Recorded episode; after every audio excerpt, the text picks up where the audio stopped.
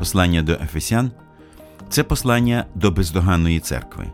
Саме такою Ісус Христос бажає бачити свою церкву. Він бажає поставити її собі славною церквою, що не має плями чи вади, чи чогось такого, але щоб була свята й непорочна. А про те, що необхідно зробити для того, щоб стати бездоганними, написано в посланні, яке ми з вами вивчаємо. Ви слухаєте подкаст «Вивчаємо Біблію разом».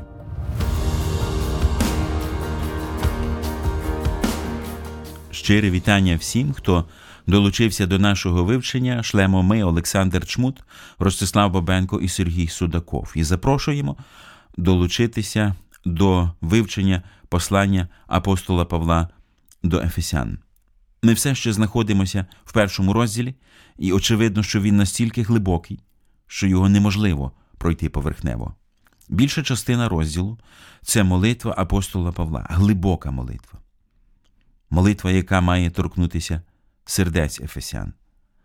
Апостол благає Господа, щоб він відкрив очі їхнього серця.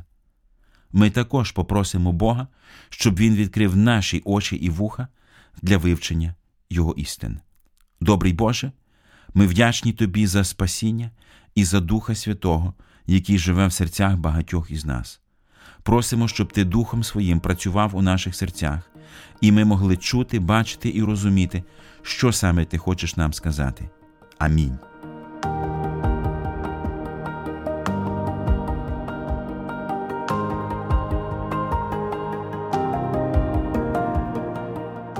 Перший розділ послання до Ефесян завершується такими словами. «І все впокорив він під ноги йому, і його дав найвище за все, за голову церкви, а вона його тіло, повня того, що все всім наповняє». Ми знову бачимо тут звеличення Христа.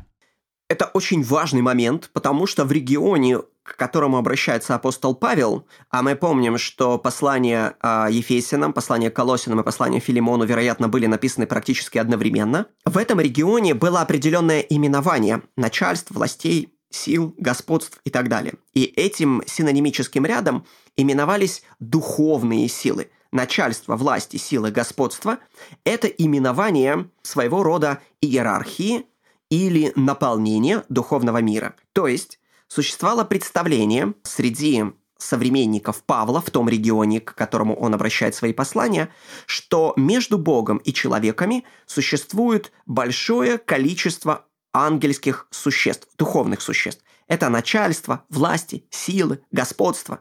Добрые они или плохие? Тут уж как посмотреть. Для язычников сложно было вообще проводить разницу между хорошими и плохими, потому что все божества и все духовные существа были в чем-то хороши, а в чем-то не очень. Но для христиан было понятно, что духовный мир состоит из хороших и плохих. Это ангелы, которые устояли в истине, святые ангелы, и ангелы, которые не устояли в истине, падшие ангелы. И здесь апостол Павел под начальствами, властями, силами и господством обозначает духовный мир во всей его совокупности. Как хороших ангелов, так и плохих. Чуть позже он вернется к этой мысли, ставя акцент только на плохих, а отпавших ангелах. Это будет уже в 6 главе, когда нам будет сказано, что наша битва не против плоти и крови. Она против вот этих самых духовных существ, против которых нам нужно встать и проявить борьбу. Это 12 стих 6 главы. «Не против крови и плоти наша битва, но против начальств, против властей, против мироправителей тьмы века сего, против духов злобы поднебесных». Таким образом, здесь говорится, что Иисус Христос теперь находится выше любой духовной силы, которая есть во Вселенной. Любой, не только земной власти, но любой духовной власти. Современники Христа больше боялись духовных сил, чем физических. Люди в 21 веке в западном мире, конечно, больше боятся физических властей, чем ангельского мира. Но современники, конечно же, больше трепетали перед духовными существами. Так вот, Павел говорит, нет, не среди земных властей, не среди духовных властей, никого, кто не находился бы под ногою Христа. 22 стих. «Все покорил под ноги его». В этом тексте четко исполняется второй псалом, где говорится, что Господь, Иисус, будет поставлен над всеми князьями и царями. И это то, что Павел представит в послании филиппийцам в великом гимне. Он скажет, что тот, кто был равным Богу, не почитая хищением быть равным Богу, уничижил себя даже до смерти крестной. Тот и был возвышен Богом превыше всякого имени, земных или небесных или преисподних, и поэтому всякое колено поклонится Ему. Христос Иисус – абсолютный Царь Вселенной. Он не обманывал нас, когда сказал: «Дана мне всякая власть на небе и на земле».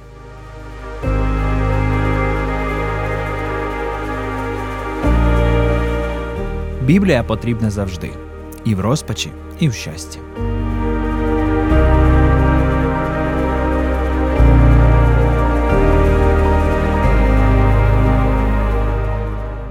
Интересно то, что мы видим, Христос является главою церкви. Мы об этом читаем в отрывке в 22 стихе, что Господь поставил его выше всего главой церкви. Что эта идея означает? Что это говорит нам? Эта идея очень непростая для комментаторов. 22-23 стих. Дальше мы затронем вопрос полноты, потому что складывается ощущение из 22 стиха, что Христос, будучи главой церкви, является главой всего. Видите ли, вот вопрос. Является ли Христос главой всего и церкви? Или он является главою церкви, так что является главою всего? Это немножко как бы тонкая разница, но вот я как это могу представить. Христос властвует отдельно над миром и отдельно над церковью. Или он властвует над церковью, так что через церковь, через власть над церковью, его могущество распространяется на весь мир. То есть мы имеем пример иерархической структуры: Христос, церковь, мир. Или пример как бы двух векторов, да? Отдельно мир, отдельно церковь. Оба толкования в истории церкви имели своих сторонников, и оба толкования вполне допустимы. Например, мы знаем, что у Бога есть два вида провидения. Это так называемое его особое попечение о церкви и общее попечение о мире. В конечном итоге он, дающий благо как праведнику, так и нечестивому, все обращает в жизни праведников на их благо. Таким образом, есть его общее попечение, но есть его особое попечение о его детях. И если здесь верна эта аналогия, тогда Христос, получивший власть над всею землею и властвуя над нею, над всеми народами и царствами, особым образом властвует над своей церковью. Так что никто не может причинить убийственного воздействия на церковь, так что она исчезнет с лица земли. Никто не может лишить спасенных их жизни со Христом, даже если попытается отнять их тела. Возможно, речь идет именно об этом, что безопасность церкви обеспечена не только тем, что Христос главенствует над ней, но и тем, что Христос также главенствует над всем миром. Но другие комментаторы шли еще дальше. Они говорили, что здесь мы имеем дело с иерархией. Фактически, церковь есть не что иное, как восстановление человечества. Ведь что такое церковь и когда она появилась?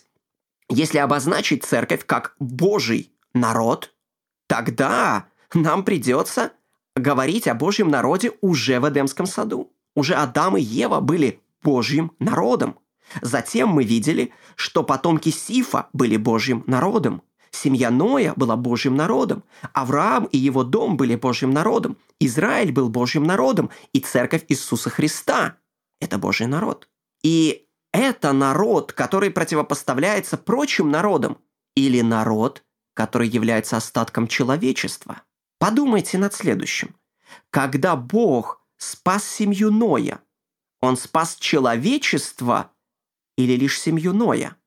Можно сказать, что он уничтожил прочих, спасая лишь семью Ноя. Но можно сказать и по-другому, что он спас все человечество в виде верного остатка. То есть Бог, вероятно, через Церковь Христову спасает человечество, спасает остаток этого человечества, восстанавливая через Церковь род людской. И Церковь становится тем обществом, которым должно было быть общество человеческое, народ Божий в Эдемском саду.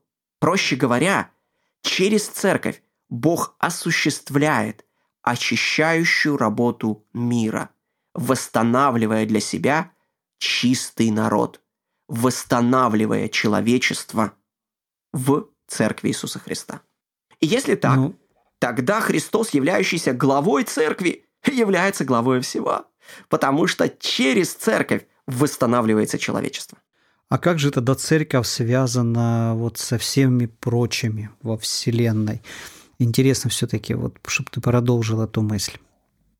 Это связано следующим образом, что тот, кто является нашим Отцом, будет на самом деле судить весь мир.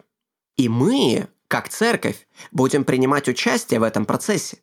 Разве вы не знаете, что верующие будут судить даже ангелов, как говорит нам Слово Божье?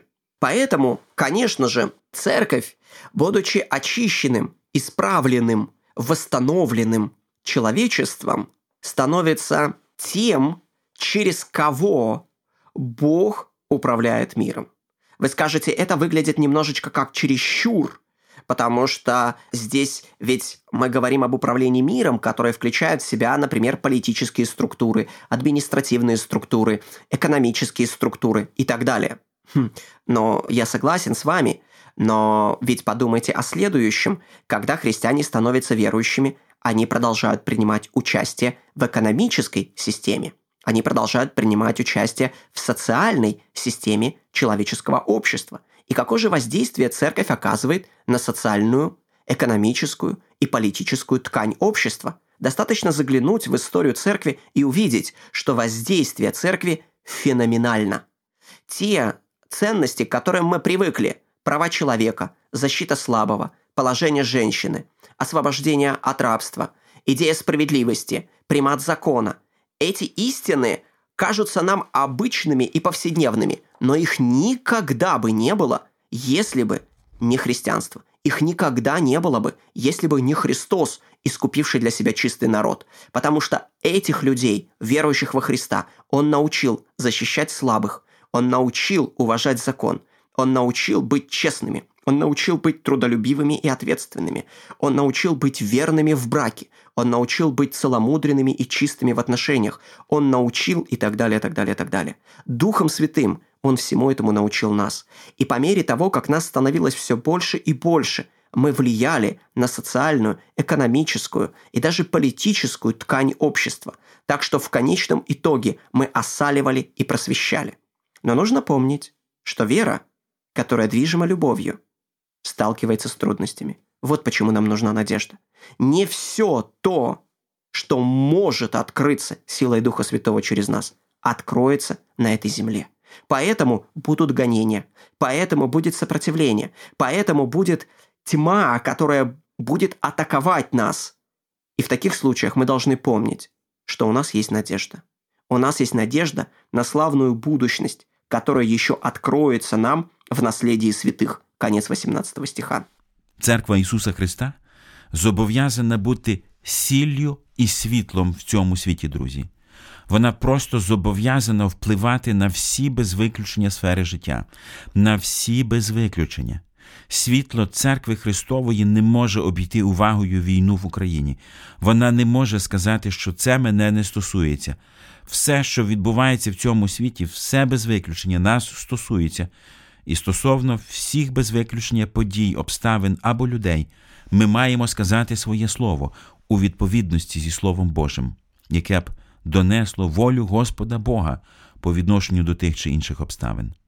Будемо просити в Господа сили і мудрості, щоб доносити до світу Його точку зору і також пропонувати вихід зі складних обставин в Ісусі Христі.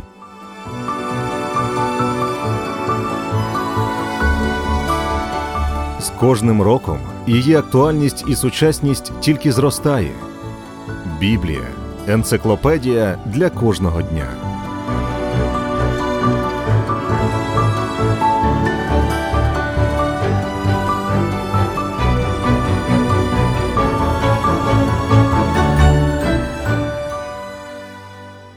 Перший розділ послання до Ефесян закінчується такими словами: яка є його тілом, повнотою того, що наповнює все в усьому.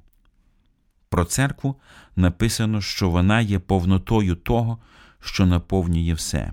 Про чию повноту насправді йде мова і як розтлумачити цей текст?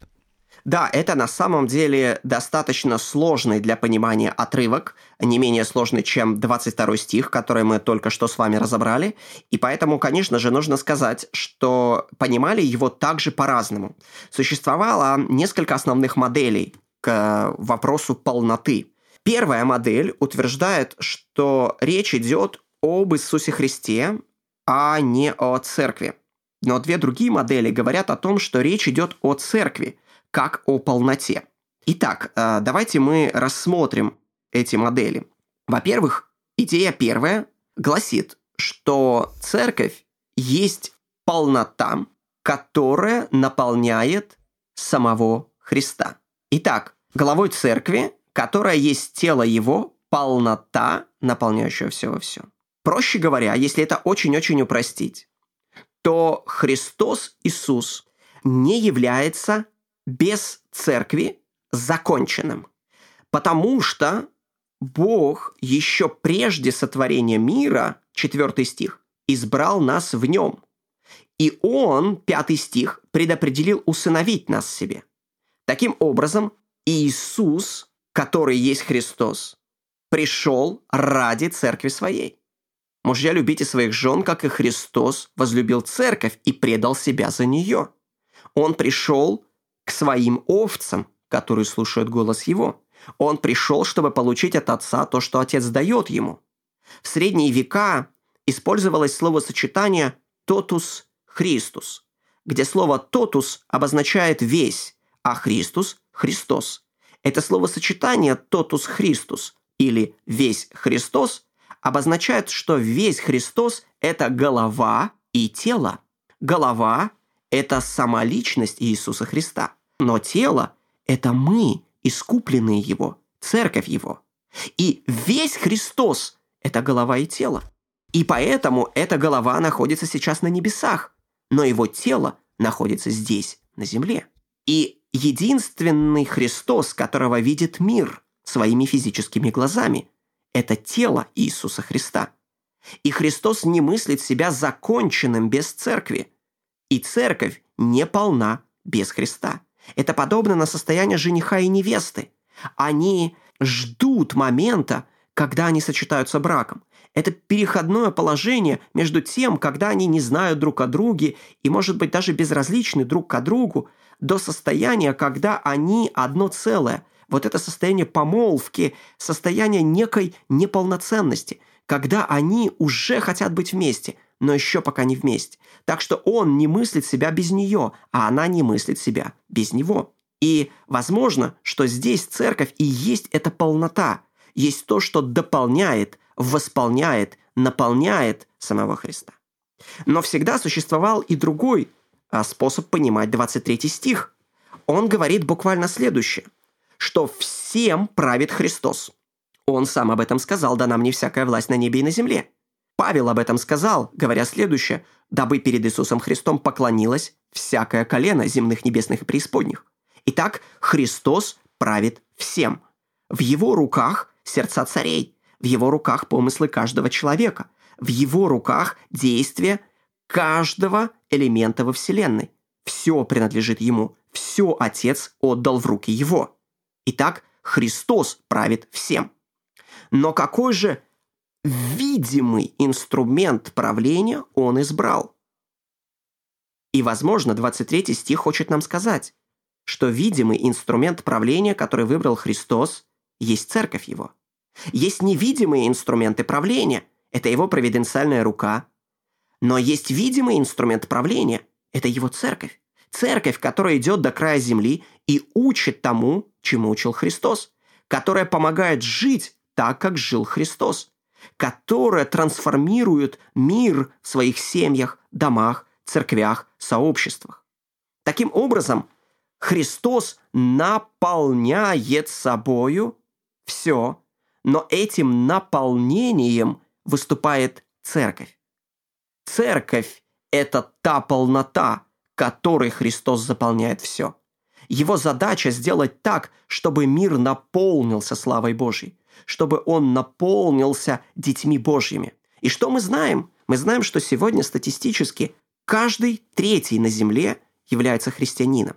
По статистике роста церкви мы можем точно сказать, что к середине этого столетия уже каждый второй на земле будет христианином. Разве здесь речь не идет о том, что численно нас становится больше? Но, возможно, речь также идет и о том, что нас становится не просто численно много, нас становится качественнее много. Кому-то может показаться, что вокруг сгущается тьма, но эти панические настроения, которые так наполняют сердца христиан, зачастую застилают глаза и мешают им видеть ту великую, добрую, благую работу, которую совершает Господь. Подумайте о нашей стране. Несмотря на весь ужас коррумпированности, несмотря на всю несправедливость и бесчинство, несмотря на такое глубокое падение нравов, разве мы, как христиане, не имеем выдающихся свобод? Разве мы не можем запросто говорить Слово Божье повсюду? Разве мы не можем свободно собираться, изучать Писание, делать новые и новые переводы Слова Божьего, взращивать в добродетельности и истинности своих детей? Да, конечно. Поэтому, дорогие мои друзья, во Христе Иисусе нам открывается великая миссия – стать Его светом и солью этому миру. Стать не только численно, но прежде всего качественно положившись на Него. Можем ли мы это сделать сами? Нет, мы не можем этого сделать сами. Вот почему у нас есть сила Духа Святого, который воскресил Христа. Но получится ли у нас в полноте достигнуть совершенства? Нет, потому что, доколе не придет Христос, мы будем сталкиваться с тьмой внутри нас и вокруг нас. И что же нам тогда делать? Нам нужна надежда. Итак, мы видим, что апостол Павел говорит: во-первых, имейте познание от Духа Святого. И пускай это познание откроет вам глаза, и вы, укрепившись в вере, будете движимы любовью, верно следовать за Христом. И каждый раз, когда вы будете обнаруживать тьму в себе или вокруг себя, укрепляйтесь надеждой и силою благодати Божией во Христе Иисусе. Аминь. Друзі, сьогодні ми завершили вивчення першого розділу послання апостола Павла до Ефесян, неймовірно глибокого в духовному плані, який починається з молитви прославлення Бога і подяки Йому за церкву. Нагадаю лише, що послання до Ефесян – це послання про досконалу церкву, до якої у Господа немає ніяких претензій. Моє бажання і молитва до Бога, щоб кожен із нас, із окремих членів Церкви Христової, прикладав всі зусилля для того, щоб догодити Господу і приносити Йому лише радість своїм життям і служінням тут на землі. Саме про це свого часу молився апостол Павло, промовляючи у своїх молитвах такі слова: «Щоб Бог нашого Господа Ісуса Христа, Батько слави, дав вам духа премудрості і об'явлення на Його пізнання, просвітливши очі вашого серця, щоб пізнали ви, яка то є надія Його покликання, яке багатство слави Його спадщини між святими». Шлях нашого духовного зростання включає в себе також і глибоке пізнання нашого Господа, голови церкви. І нехай у цьому допоможе нам Господь Бог. А сьогодні наш випуск знов добігає кінця. Ми чекаємо нових зустрічей із вами за вивченням Божого Слова. Дякуємо, що прослухали цей подкаст. Ви можете підтримати наше служіння за реквізитами в описі. Свої відгуки надсилайте нам за посиланням знизу. До нових зустрічей і Божих вам благословень!